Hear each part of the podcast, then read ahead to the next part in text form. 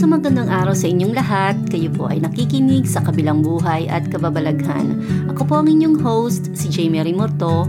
Layunin po ng podcast na ito ang bigyan kayo ng pag-asa at kaalaman tungkol sa kabilang buhay at kababalaghan sa pamamagitan ng pagsasalaysay ng mga totoong karanasan ng mga taong pumanaw at bumalik sa buhay. Isasalaysay ko din sa inyo ang mga kababalaghang ginagawa ng ating Panginoong Yesus sa pamamagitan ng mga taong tumanggap sa Kanya ito ay mga storyang nangyayari sa kasalukuyan na lingid sa kaalaman ng karamihan.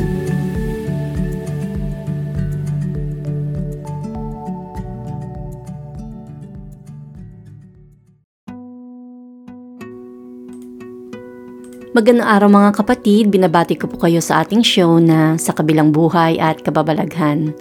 Ang storyang mapapakinggan nyo ngayong biyernes ay tungkol sa pananagumpay ni Katie laban sa spirito ng kamatayan na bumalot sa kanyang buhay. Mula sa kanyang kalusugan, pinansyal, relasyon, at maging sa mga alaga niyang hayop. Mapapakinggan din ninyo ang kanyang patotoo kung paano niya tinulungan ang iba pang mananampalataya na makalaya laban sa spiritong ito. Magbibigay si Katie ng mga mahalagang impormasyon na nakalahad sa Biblia kung paano natin pwede gamitin ang salita ng Diyos laban sa gawain ng kaaway. Kung nais ninyong tuldukan ang espiritu ng kamatayan sa inyong buhay, pakinggan ang detalye ng patotoo ni Katie. Maaaring nagtatanong kayo kung ano ang espiritu ng kamatayan. Ang espiritong ito ay aktibong-aktibo sa mundong ginagalawan natin ngayon. Pinapatay nito ang mga katawan ng tao na nagiging sanhi ng biglaang pagtanda. Nagdudulot ito ng sakit at problema hindi lang sa ating katawan, kundi maging sa ating mga katayuang pinansyal, problema sa buhay mag-asawa, at iba pang relasyon. Naniniwala ako na bilang born again believer, nawalan ng karapatan ng espiritong ito na pahirapan tayo. At kung pinapahirapan man niya tayo bilang believer, ito ay hindi kagustuhan ng Diyos para sa atin. Ito ang nangyari sa buhay ko.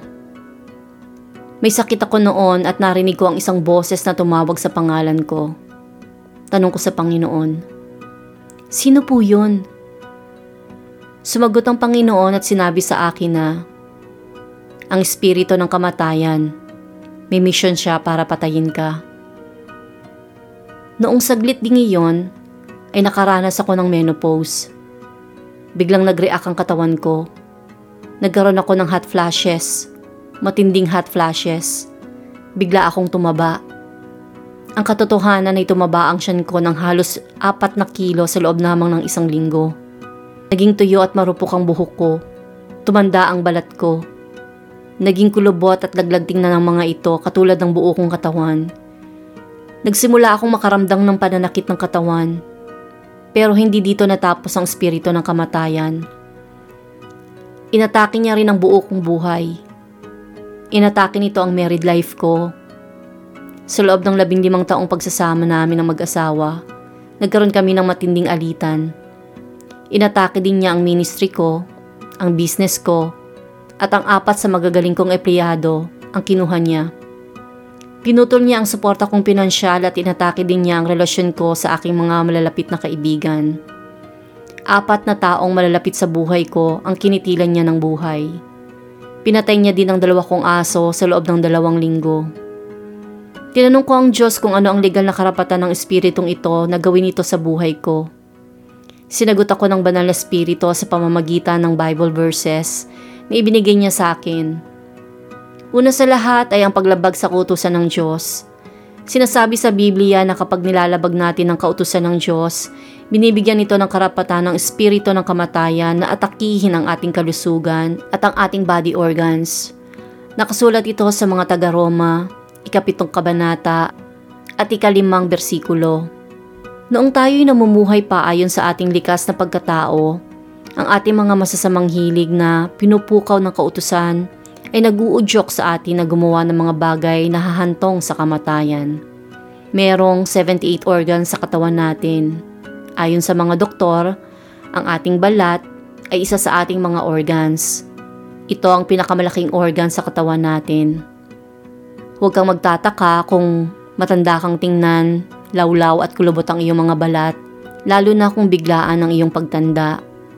Kung hindi ka sumusunod sa mga ipinag-uutos ng Diyos, ito ang dahilan nito. Ang kautusan ng Diyos ay banal, makatarungan at mabuti. Sinasabi sa Biblia na mahina ang ating katawan para labanan ng ating mga kasalanan at magawa ang lahat ng ipinag-uutos ng Diyos.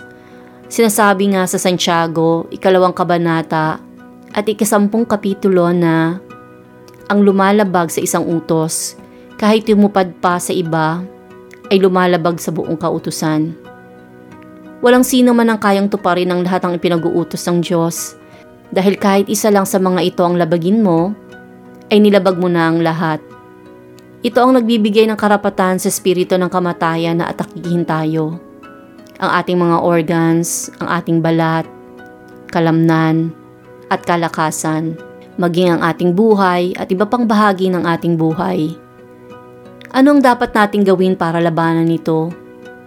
Unang-una ay dapat tayong magkaroon ng relasyon kay Jesus. Pag-isipan ninyong maigi ang sasabihin ko Sinasabi sa Biblia na tinubos tayo ni Kristo sa sumpa ng paglabag natin sa kautusan ng Diyos nang maging sumpa siya para sa atin. Sinasabi din sa Biblia na tinanggalan na ni Kristo ng kapangyarihan ang kamatayan laban sa atin nang mamatay siya sa krus. Ang Diablo ang tinanggalan niya ng kapangyarihan laban sa atin. Kaya wala tayong magagawa sa sarili nating kakayahan para alisin ang kapangyarihan ng kamatayan laban sa atin. Kailangan nating magtiwala kay Jesus. Siya ang pumuksa ng kamatayan para sa atin. Sinasabi din sa Biblia na isinakatuparan niya ang katuwiran ng batas ng Diyos para sa atin. Ginawa niya para sa atin ang isang bagay na hindi natin kayang punuan. Kaya ang tanging taga-puso at malalim na pakikipagrelasyon kay Jesus lang ang makakatalo sa espiritu ng kamatayan. Hindi ko sinasabing sapat na ang pagsisimba tuwing Miyerkules o Linggo ang tinutukoy ko ay ang pagpapasakop sa Kanya, ang pakikiisa sa Kanya, ang paghihintay sa Kanya, ang pagkakaroon ng maralim na relasyon sa Kanya sa araw-araw, at ang pag-asa sa Kanya.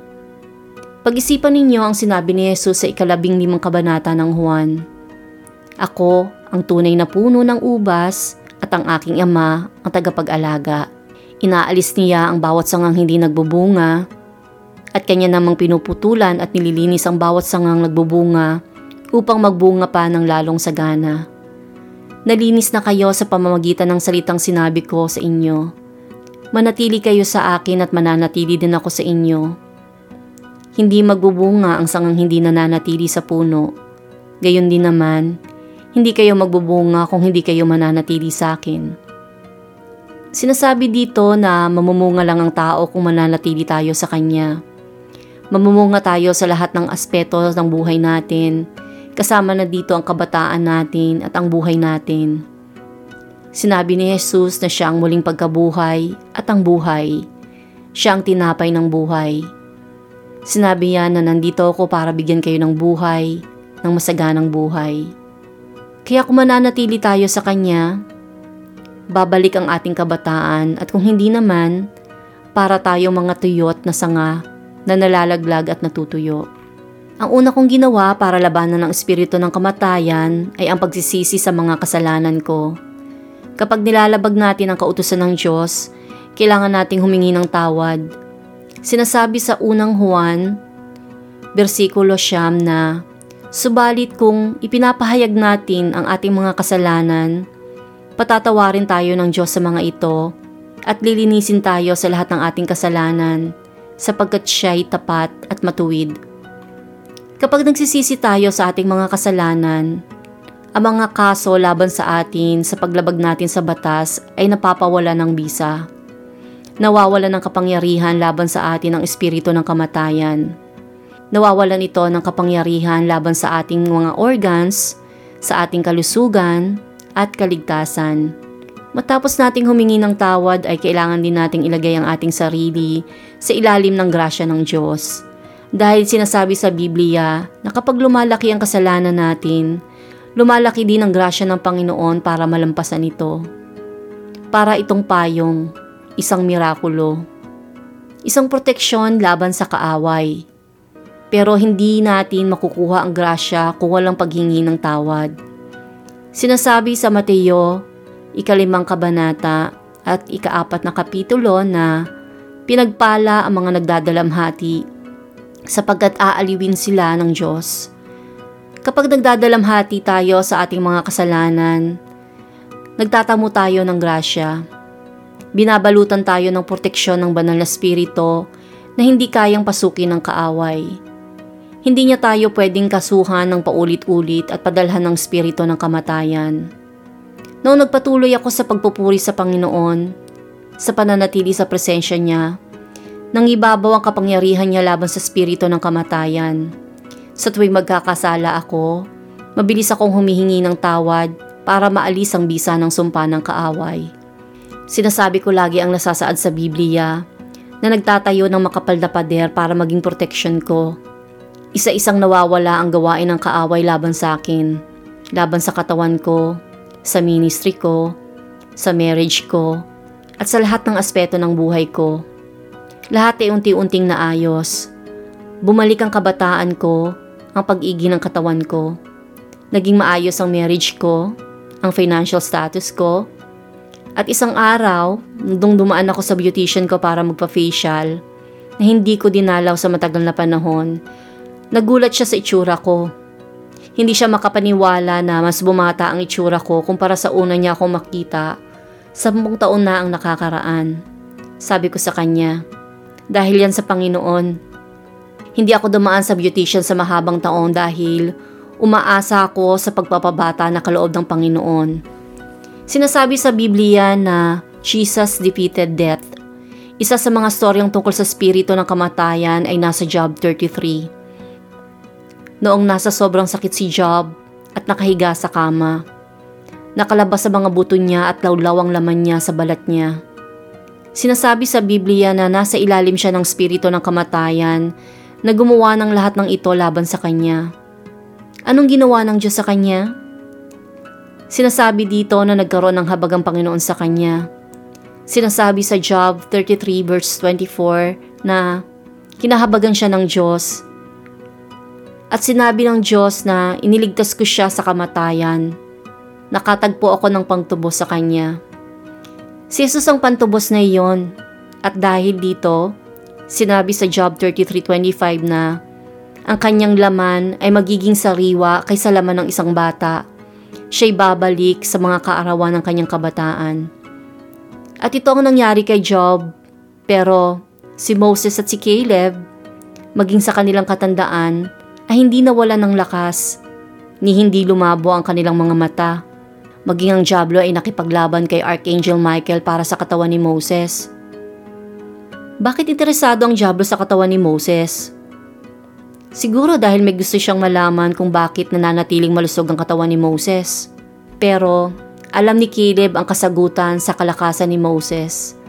Ang sabi niya sa Joshua Kapitulo 14, 10 hanggang 12 na Apat na limang taon na ang lumipas buhat ng sabihin ito ni Yahweh kay Moses. Nooy naglalakbay pa sa disyerto ang bayang Israel. Iningatan ni Yahweh ang buhay ko hanggang ngayon. Walumput limang taon na ako ngayon, ngunit hindi pa nagbabago ang lakas ko mula nang ako'y isugo ni Moses upang siyasatin ang lupaing ito. Kayo ko pang makipaglaban at gawin ang kahit anong trabaho kaya ibigay mo na sa akin ang kaburulang ipinangako sa akin ni Yahweh. Narinig mo rin na ang mga higante ang nakatira doon at matitibay ang pader ng naglalakihan nilang lungsod. Ngunit sa tulong ni Yahweh ay palalayasin ko sila sa lupaing iyon gaya ng ipinangako niya. Mula si Caleb sa tribo ng Juda. Anong sekreto niya? Ito ay ang pagpupuri sa Diyos. Kapag pinupuri natin ang Panginoon, Kapag sinasamba natin siya, binabalot tayo nito ng gloria.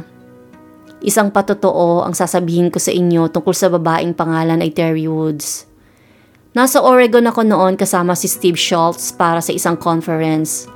Nagpakita ng kapangyarihan niya ang Panginoon doon. Nagkaroon ako ng kaalaman ng pananagumpay laban sa spirito ng kamatayan ng mga sandaling iyon. Sabi ko sa stage. Kung sino man sa inyo ang nakatanggap ng mirakulo ngayon Umakyat dito ngayon sa stage. Umakyat si Terry sa stage. Meron siyang tinatawag na dead bone. Ayon sa resulta ng MRI at X-ray, patay na ang buto na nagkukonekta sa pagitan ng balikat at braso niya. Ganun pa man, patay man itong buto na to, sobrang sakit ang nararamdaman niya na higit pa sa pinakamataas na level. Nakaschedule siya sa isang surgery para maayos ang problemang ito. Sa sobrang sakit, hindi niya magawang maitaas ang braso niya. Tawag ko. Kung sino man sa inyo ang pinagaling ng Diyos na 100%, umakyat dito. Umakyat siya sa stage na nakatingin sa akin. Tanong ko, Kumusta sakit mo?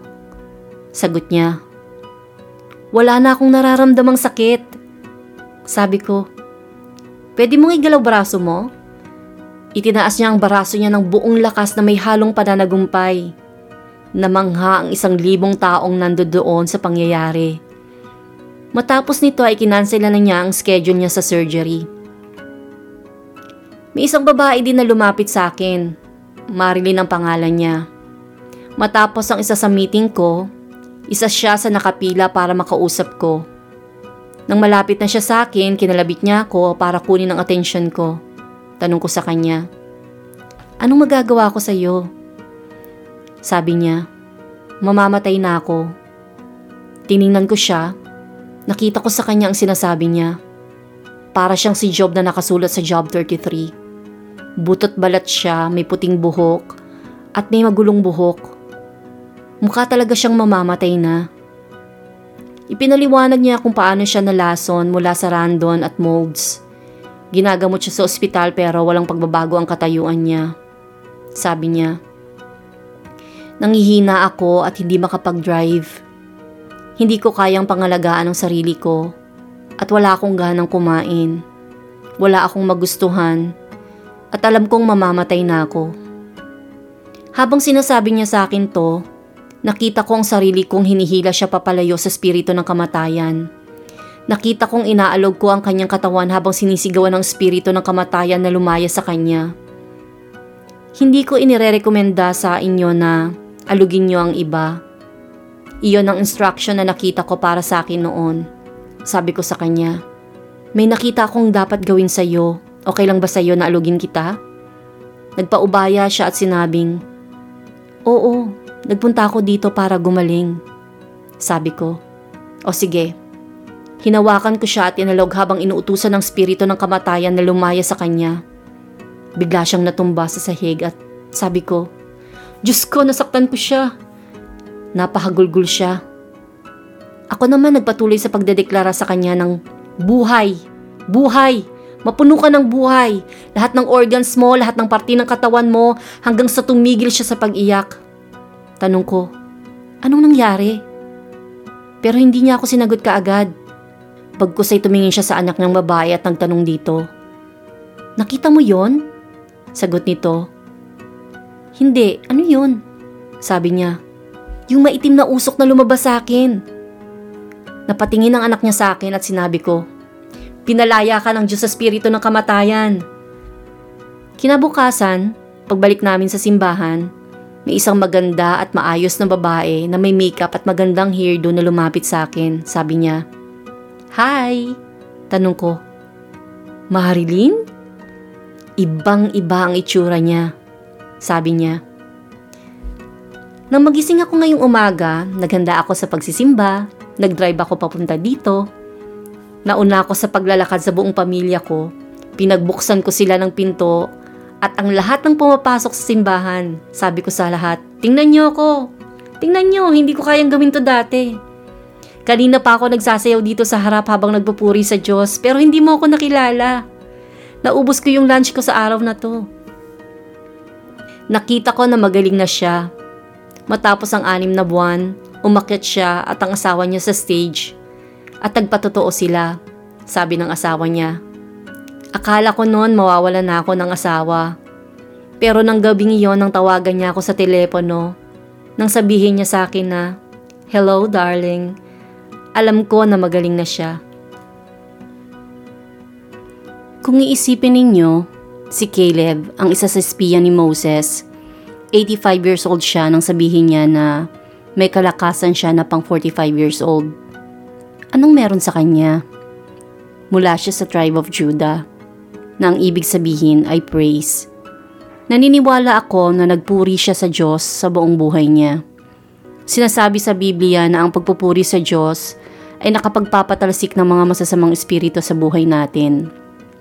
Sinasabi ito sa Ephesians 6.12 na, For we wrestle not against flesh and blood, but against principalities, against powers, against the rulers of darkness of this world, against spiritual wickedness in high places. Ang kahulugan ng salitang wrestle is to vibrate. Ang pakikipaglaban sa espiritu ng kamatayan ay ang pagpupuri sa Diyos Kapag kumakanta ang tao, makakapa mo sa lalamunan niya ang vibration kapag kumakanta siya. Kung gusto niyo magpuri sa Diyos, humanap kayo ng kantang para sa Diyos na gusto ninyo. Yung kantang para sa Kanya na tumatago sa puso niyo. Buksan niyo ang mga bibig niyo at magpuri kayo sa Panginoon. O kahit damhin ninyo ang presensya ng Diyos habang nakikinig sa mga kantang para sa Kanya. Gaya ba ng salitang, Be still and know that I am God? Maraming paraan para magpuri sa Diyos. Isa na dito ang pagbabasa ng Biblia at ang pagkuha ng communion.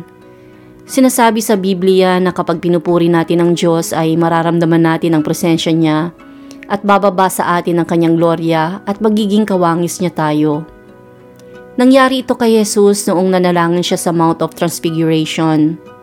Doon nagmula ang salitang transformed dahil Sinabi dito na bumalot sa kanya ang gloria ng Diyos at nagbago ang kanyang itsura. Kung hindi pa ninyo tinatanggap si Jesus bilang inyong Panginoon na tagapagligtas, sabayan po ninyo ang dasal na ito na nagmumula sa inyong puso. Ama, inaamin ko po na ako ay makasalanan. Patawarin mo po ako sa lahat ng aking pagkakasala. Iwinawaksi ko mula sa araw na ito ang aking mga kasalanan at hinihiling ko na balutin niyo ko ng dugo ni Heso Kristo para sa lahat ng mga masasamang bagay na nagawa ko. At ngayong nilinis mo na ako sa pamamagitan ng dugo ni Kristo, manahan ka po sa puso ko. Jesus, tinatanggap kita bilang aking Panginoon at tagapagligtas. Amen. Idagdag na din po natin ang pagdadasal laban sa espiritu ng kamatayan. Manalangin po tayo. Panginoon, Nagsisisi po ako sa paglabag ko sa iyong mga kautusan at hinihiling ko po na pawalang bisa ninyo ang akusasyon ng kaaway laban sa akin. Basbasan ninyo ako ng inyong grasya at protektahan sa anumang gawain ng kaaway. Pinagpapawalang bisa ko ang atake ng kaaway sa aking katawan, kalusugan, pinansyal, relasyon, sa aking pamilya at sa buong buhay ko. Ipinag-uutos ko na layuan ako ng spirito ng kamatayan sa dugo ni Jesus na nagbigay sa akin ng grasya at proteksyon.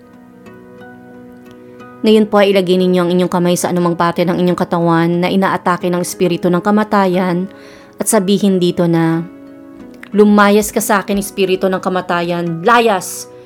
Lumayas ka sa buhay ko, sa katawan ko, sa balat ko, sa organs ko, sa isip ko, sa kaluluwa ko, sa pinansyal ko, sa pamilya ko, sa relasyon ko, lumayas ka ngayon din sa pangalan ni Jesus. Itinatakwil ko ang espiritu ng kamatayan at inaanyayahan ko at tinatanggap ang espiritu ng buhay na kaloob ni Jesus. Nananalangin ako sa dakilang pangalan ni Jesus. Amen. At dyan po natatapos ang patutuo tungkol sa kadakilaan ng ating Panginoong Diyos. Kung nagustuhan niyo po ang ating episode ngayong biyernes, type glory be to God at kung tinanggap nyo na po si Jesus bilang inyong Panginoon at tagapagligtas, type Amen. Type both kung pareho. At kung gusto nyo din pong maging partner ni Lord sa pagpapalaganap ng gospel sa pamamagitan ng storya ng mga totoong tao na nakaranas ng pagmamahal ni Jesus, ishare nyo lang po sa lahat ng podcast na ito. Kung kayo naman po ay may karanasan ng mirakulo na ginawa ng Panginoon sa inyong buhay at gusto nyo itong ibahagi sa podcast na to, I-comment nyo lang po sa post ko o mag-message sa Precious Soul page ng Facebook. Mapapakinggan nyo po ang lahat ng episode ng podcast na to sa Spotify, Anchor, o sa inyong paboritong podcast player sa mga link. I-click nyo lang po ang follow button o i-like ang Precious Soul Facebook page. Sa susunod na episode po ay mapapakinggan ninyo ang totoong karanasan ni Jojo nang isama siya ng anghel sa langit para sa araw ng paghuhusga. Sa 20 minutong pagkamatay, dinaanan niya ng espiritu ni Jojo ang magkaibang palapag ng langit. Ang una ay pinamumugara ng mga demonyong may iba't ibang itsura at ang pangalawang nakita niya ay ang trono ng Diyos. Ipinakita sa kanya ang kanyang buhay mula pagkasilang hanggang sa pagkamatay. Nakita niya ang hindi magagandang bagay na ginawa niya hanggang sa matapos ang palabas at nagkaroon ng katahimikan. May isang boses na umalingaw-ngaw at nagtanong, Nasa libro ba ng buhay ang kanyang pangalan? Biglang bigla ay natakot si Jojo. Dahil naalala niya na walang sinong tao ang hindi nakasulat sa libro ng buhay ang makakapasok sa kaharian ng Diyos. Abangan ang hatol ng Diyos sa buhay ni Jojo sa susunod na episode ng Sa Kabilang Buhay at Kababalaghan. Ako po ang inyong host, si Jamie Remorto na nagpapaalam sa inyong lahat at sa pangalan po ni Jesus naway tumanim po sa puso at isip nyo ang mensahe ng podcast na ito dahil hindi natin hawak ang ating buhay. Kapag binawi po ito, siguraduhin po natin na ang pinili natin na makasama ay ang ating Panginoong Jesus. Hanggang sa susunod na linggo, Shalom.